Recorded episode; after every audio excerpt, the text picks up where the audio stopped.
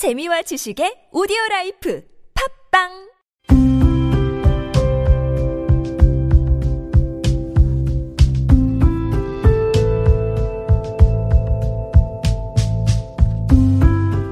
칼럼을 읽어드립니다.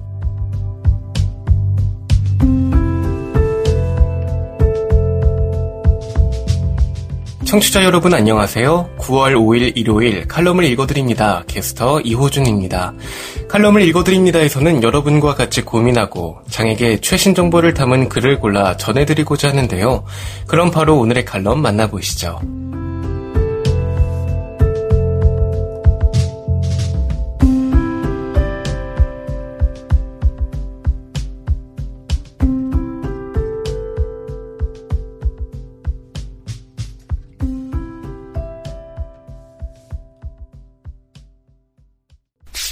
에이블 뉴스 무지한 교육의 위험성 편식 지도에 관하여 단번에 습관 행동 고치겠다는 발상 자체가 위험한 폭력 칼럼니스트 김석주 최근 장애인 주간 보호 시설에서 발달 장애인에게 김밥과 떡볶이를 억지로 먹이다가 기도가 막혀서 사망에 이른 사건이 발생했다.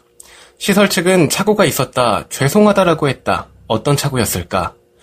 발달장애인의 부모님은 사전에 시설 측에 김밥을 너무 싫어하니까 먹이지 말아달라고 주의를 당부했다는데 그날 시설 담당자는 그 정보를 미리 전달받지 못했을 수도 있다. 그리고 정보를 알았다 하더라도 억지로 먹여서라도 편식을 고쳐야 한다는 무지한 교육적 태도를 가졌을 수도 있다. 무지한 교육이라는 두 단어는 동시 성립이 되지 않는 모순을 내포한다. 교육은 아는 자가 모르는 자를 가르치는 의미이므로 자신도 모르는 것을 타인에게 가르치는 행위는 교육으로 성립되지가 않는다. 편식 지도는 교육적 용어가 맞다. 편식이란 음식을 가려서 특정한 음식만 먹는 습관이고 지도란 좋은 습관이나 태도를 기르도록 이끄는 일이다. 이는 고른 영양소 섭취를 통해 육체적, 심리적 건강을 유지하기 위한 체계적인 접근 과정으로서 구체적인 목표와 방법을 설정해야 하고 반드시 그 전에 학생의 개별적 특성과 수용 정도를 파악해야 한다. 고른 영양소란 5대 필수 영양소인 탄수화물, 단백질, 지방, 비타민과 무기질을 포함한 음식들이다. 섭취의 양이나 기간은 어떻게 정할까? 단체 급식 메뉴에서는 대체로 정식 한 끼에 5대 영양소를 모두 포함한다. 그러나 평범한 일상의 환경에서는 아침에는 야채 주스, 점심엔 짜장면, 저녁엔 고기 정식 등으로 각자의 취향과 상황에 따라 분산시키는 게 대부분이다. 그리고 영양학 연구에서는 하루에 모두 먹지 않아도 되며 한 달 정도 안에 골고루 섭취하면 된다고도 말한다. 모든 영양소란 모든 음식을 말하는 것이 아니다. 편식 지도 시 가장 많이 범하는 오류가 여기에 있다. 탄수화물은 반만이 아니다. 빵, 옥수수, 감자, 고구마, 무수한 곡류들로 대체할 수 있다. 단백질은 콩만이 아니다. 버섯, 쇠고기, 닭고기, 생선들로 대체할 수 있다. 이것을 못 먹어도 저것으로 얼마든지 대체할 수 있는 것이다. 굳이 프랑스의 달팽이나 중국의 메뚜기 요리가 아니라 우리나라의 음식들도 먹어보지 못한 게 너무나 많다. 많은 사람이 주류로 먹는다 해서 모든 사람이 먹어야 하는 것은 아니다. 어, 나는 젓갈을 못 먹는다. 몇 년 전부터는 고등어 구이도 꺼리게 됐다. 몸속의 비위가 어떻게 달라졌는지는 모르겠지만 고등어를 맛있게 먹고 10분에서 20분 후 올라오는 비릿한 냄새 때문에 여러 번 구토를 일으켰다. 50년 동안 즐기던 음식도 체질이 바뀜으로 인해 먹을 수 없게 된 거다. 팔순에도 건강하신 나의 시어머니는 평생 육고기를 못 드셨다. 고기 굽는 냄새가 좋아서 입안에서 씹는 것까지 시도해봤지만 위에 있는 내 이유와 마찬가지로 몸에서 받아들이지 못해 포기하셨다. 어, 오이를 못 먹는 사람도 있다. 평범한 사람들은 느끼지 못하는 오이의 노나 디에날이라는 알코올 성분이나 쿠크르비타신이라는 쓴맛 성분에 유독 민감한 유전적 체질 때문이다. 오이를 삶거나 피클로 절이면 민감함이 덜해지기도 한다. 이외에도 매운맛을 느끼는 통각도 사람마다의 차이가 커서 함부로 권해선 안 된다. 술이나 커피를 못 먹는다 하면 누구나 긍정해주면서 내가 알지 못하는 음식에 대해선 무슨 근거로 함부로 강요하는 걸까? 그건 교육이 아니고 사회적 강박이고 폭력적인 편견이다. 자폐성 장애를 가진 나의 아들은 엄마가 권하는 건 무엇이든 해보려고 한다. 돈가스 옆에 샐러드도 먹어볼까 권했더니 아들은 즐거운 외식 기분에 기꺼이 샐러드를 입에 넣고 몇 번 씹어서 조금 삼켰다. 그러나 이내 잘 먹은 돈가스까지 토해내고 난감하고 미안한 표정으로 어쩔 줄을 몰라 했다. 아들아, 괜찮다. 물 마시고 좀 쉬자. 음식뿐 아니라 몸의 통증에 대해서도 아들은 엄마의 말이라면 신의 말처럼 순종하곤 한다. 동네 내과 의원에서 맹장염을 단순 소화불량으로 잘못 처방해 꼬박 앓던 밤 괜찮다 자고 나면 다 나을 거다 라고 배를 쓰다듬어주는 엄마의 말을 그대로 믿고 신음조차 내지 않고 이불이 흠뻑 젖도록 식은땀을 흘리며 통증을 참았었다. 다음날 아침 큰 병원으로 가서 맹장이 터져버렸다는 진단을 받고 급히 수술을 했다. 무지한 교육은 그 의도가 좋든 나쁘든 방법이 강하든 부드럽든 다 위험하다. 특히 교육의 대상이 자신의 상태와 감정을 말하지 못하는 발달 장애인일 때 이들의 인지, 감각, 행동의 개별적 특성을 고려하지 않는 훈육은 시도해선 안 된다. 나는 생양배추를 먹으면 구토가 나요 라고 말하지 못해도 몇 차례의 경험을 통해 몸에서 거부하는 반응을 정확히 파악했더라면 삶아서 조리하거나 다른 음식으로 대체해 줬을 것이다. 쓰다듬어도 배가 찢어지는 것처럼 계속 아파요 라고 말하지 못해도 평소에 타인에게 무조건 순응하는 특성을 고려했다면 보다 빨리 응급실로 데려갔을 거다. 가장 잘 안다는 부모조차도 장애 자녀에게 의도치 않은 잘못들을 해왔음을 밝히는 이유는 복지시설이나 특수학교뿐 아니라 사회에 만연한 고정관념적 태도와 습관이 얼마나 위험한지를 함께 알고자 합니다. 말하지 못하는 발달장애인은 행동과 정서로 표현한다. 굳이 김밥만을 거부한다면 그 속에 오이가 엮여있을 수도 있다. 소화 기능의 어려움이나 알레르기가 아니라도 그 음식에 대한 부정적인 기억만으로도 거부할 수 있다. 음식뿐이랴 형광등 불빛, 아기 울음소리, 옷에 솔기만 스쳐도 찌르는 듯한 통증을 느끼는 이들도 있다. 이들에게 하지 마라, 참아라 라는 말은 훈계가 아니라 원인을 먼저 파악하여 환경을 조정하고 대안을 마련하는 지원이 철칙이다. 현식 지도뿐 아니라 모든 교육은 즐거운 성취의 경험과 확장으로 습관을 형성하는 일련의 과정이어야 한다. 새로운 음식을 상대방이 먼저 음미하는 즐거움으로 보여주고 맛있는 것을 권하고 나누며 각자의 식성과 양에 따라 선택할 수 있도록 말로든 몸짓으로든 그림으로든 의사표현을 도와줘야 한다.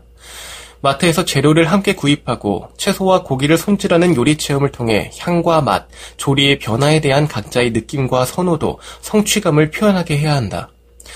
이러한 활동은 최소 몇 개월 이상 이어지는 체계적인 과정이며 결과는 새로운 음식 몇 가지를 먹게 되는 것일 수도 있고 다른 대체 음식을 발견해내는 것일 수도 있다.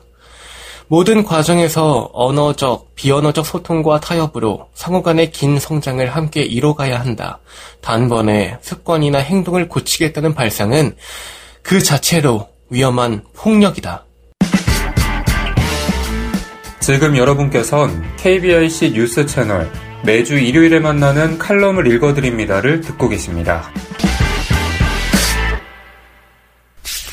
손끝으로 읽는 국정, 살며 생각하며 누구에게나 반가운 명절이 되려면 칼럼니스트 권순철 민족 최대의 명절인 한가위가 다가오고 있다. 가족과 친척이 한자리에 모여 맛있는 음식을 먹고 재미있는 이야기도 나누며 흥겨운 시간을 보내는 명절 분위기는 우리 민족 고유의 풍습이다. 하지만 요즘 명절 분위기는 사뭇 다르다. 흥겨운 분위기보다는 풍습을 지켜야 하는 의무감, 불편함을 토로하는 경우가 많다. 육체적, 정신적 스트레스를 가장 많이 받는 사람은 가정주부일 것이다. 이들의 스트레스가 오죽 심하면 명절 증후군이라는 정신질환까지 등장했을까. 피곤한 귀향 과정, 가사노동 등의 신체적 피로와 성차별적 대우, 시댁과 친정의 차별 등으로 인한 정신적 피로가 스트레스를 유발한다. 명절 증후군은 전통적 가족 제도가 점차 사라지고 핵가족의 개인주의 문화가 정착되면서 생기기 시작했다. 그 증상으로는 두통, 어지러움, 위장장애, 소화불량 등의 신체적 증상과 피로, 우울, 호흡곤란 등의 정신적 증상이 있다. 명절 증후군은 며느리들만 겪는 건 아니다. 손주 역할을 맡은 젊은 세대도 명절만 되면 오랜만에 만난 친척들의 질문 세대에 곤욕을 치른다. 결혼은 언제쯤 할 거니? 연봉은 얼마나 받니? 애인은 있니? 저축은 얼만큼 했니? 아이, 살 좀 빼야겠다. 취업은 언제 할 거니? 앞으로의 계획이 뭐야? 이런 등등의 질문은 젊은 직장인들이 추석에 제일 받기 싫어하는 질문으로 손꼽혔다. 오랜만에 만난 친지들이 반가움에 한 질문이겠지만 받아들이는 입장에서는 그 질문 자체가 큰 스트레스로 다가오는 것이다. 이렇듯 각계각층에서 명절 증후군을 느끼는 가운데 시각장애인인 나 역시 명절이 달갑지 않다. 먼 거리를 달려 큰 댁에 모인 사촌들, 삼촌들, 할머니를 뵙는 건 매우 즐거운 일이다. 하지만 익숙지 않은 공간에서 지내는 명절은 나에게 큰 불편으로 다가올 때가 많았다. 가장 큰 불편함은 일상생활이 원활하지 않다는 거다. 화장실에 가는 것, 밥을 먹는 것, 이동하는 것이 불편하다 보니까 어머니가 곁에 없으면 집에서 항상 해오던 일상을 영위할 수가 없었다. 명절이 반갑지 않은 또 다른 이유는 또래 친척들과 함께 할 수 있는 게 적다는 점이다. 명절에 빠져서는 안 되는 게 놀이다. 강강술래, 가마싸움, 소먹이 놀이, 걸궁, 윷놀이, 널뛰기, 줄다리기, 연날리기, 달짓 태우기, 쥐불놀이, 북청 사자노름, 영산 쇠머리 대기, 그네, 씨름, 단우굿 등 명절을 맞아 다양한 민속놀이를 즐겼던 우리 민족이기에 명절의 놀이는 빠질 수 없는 재미다. 하지만 시기능이 없는 나로서는 어떤 놀이도 제대로 즐길 수가 없어서 항상 명절이 외롭고 쓸쓸했다. 불편한 상황들이 명절 때마다 반복되니 사람 좋아하고 어디서든 적극적으로 행동하며 긍정적인 사고방식을 보이던 나도 명절엔 소극적이고 부정적이고 수동적인 자세로 친척들을 맞이했던 듯하다. 이런 이유로 친척들의 장애인에 대한 인식 또한 상당히 부정적으로 자리 잡고 있고 또 다른 불편으로 다가오게 됐다. 친척들은 장애를 고쳐야 할 병으로 생각한다. 명절 때 의뢰하는 질문 중 하나가 시각장애를 고칠 수 있지 않느냐라는 질문이다. 야, 뉴스를 보니까 그 눈을 고칠 수 있다는 기술이 나왔다던데, 너 눈도 고칠 수 있는 거 아니야? 수억이 들더라도 눈은 고쳐야 하지 않을까? 아유, 예쁜 조카 보셔야 하는데, 눈이 그래서 어떻게 해요? 사실 이런 말이 나쁜 의도를 지닌 건 분명 아니다. 하지만, 오랜만에 만난 자리에서 이런 이야기를 듣는 것 자체가 큰 스트레스로 다가오는 거는 어쩔 수가 없다. 친척들이 걱정스럽게 던진 몇 마디는 큰 상처로 다가오는 동시에 자존감 저하로 이어지기도 한다. 비단 시각장애인인 나만 그런 감정을 느끼는 건 아닌 듯하다. 다수의 장애인이 명절이 되면 크든 작든 나름의 불편함을 겪는다. 우선 이동 자체가 불편한 경우가 많다. 휠체어를 이용하는 장애인은 열차 예매에 실패할 경우 대체 교통수단을 찾기가 어려워서 고향에 내려갈 수 없는 경우가 태반이다. 시각장애인은 차편을 예매하는 것 자체가 불편하다. 최근 장애인이 좀 더 쉽게 예매할 수 있는 시스템이 개발되긴 했지만 시각장애인만을 위한 시스템이 아니기 때문에 상대적으로 손이 느린 시각장애인은 예매에 실패하는 일이 잦다. 또한 활동 지원을 통해 일상을 보내는 장애인에게 명절은 일상을 멈춰야 할 수밖에 없는 위기가 되기도 한다. 그러나 이러한 부분은 시스템 보완을 통해 얼마든지 해결할 수 있다. 친지들에게 주체적인 삶을 사는 나를 드러내는 작업은 쉽지가 않을 것 같다. 드문드문 만나는 그들에게 소극적이고 수동적이며 아무것도 할 수 없는 사람이라는 고정관념을 깨는 건 상당히 어렵다. 한자리에 모아놓고 장애 인식 개선 교육을 할 수도 없는 노릇이고 내 활약상을 자랑하는 건 역시 민망한 일이다. 그렇다고 해서 명절이라는 풍습을 버리거나 친척을 만나지 않는 건 좋은 방법이 아니다. 어, 여하튼 명절은 고유의 풍습이면서 한편으로는 불편함을 주는 시기다. 분명한 건 명절이 누구에게나 풍요롭고 여유 있는 시간이 되어야 한다는 거다. 이를 위해 명절에 대한 서로의 불편함을 인지하고 그 불편을 줄이기 위해 노력하면 좋겠다. 코로나19로 인해 올해 역시 조용한 추석을 맞이해야 하겠지만 마음만큼은 풍요롭기를 희망한다.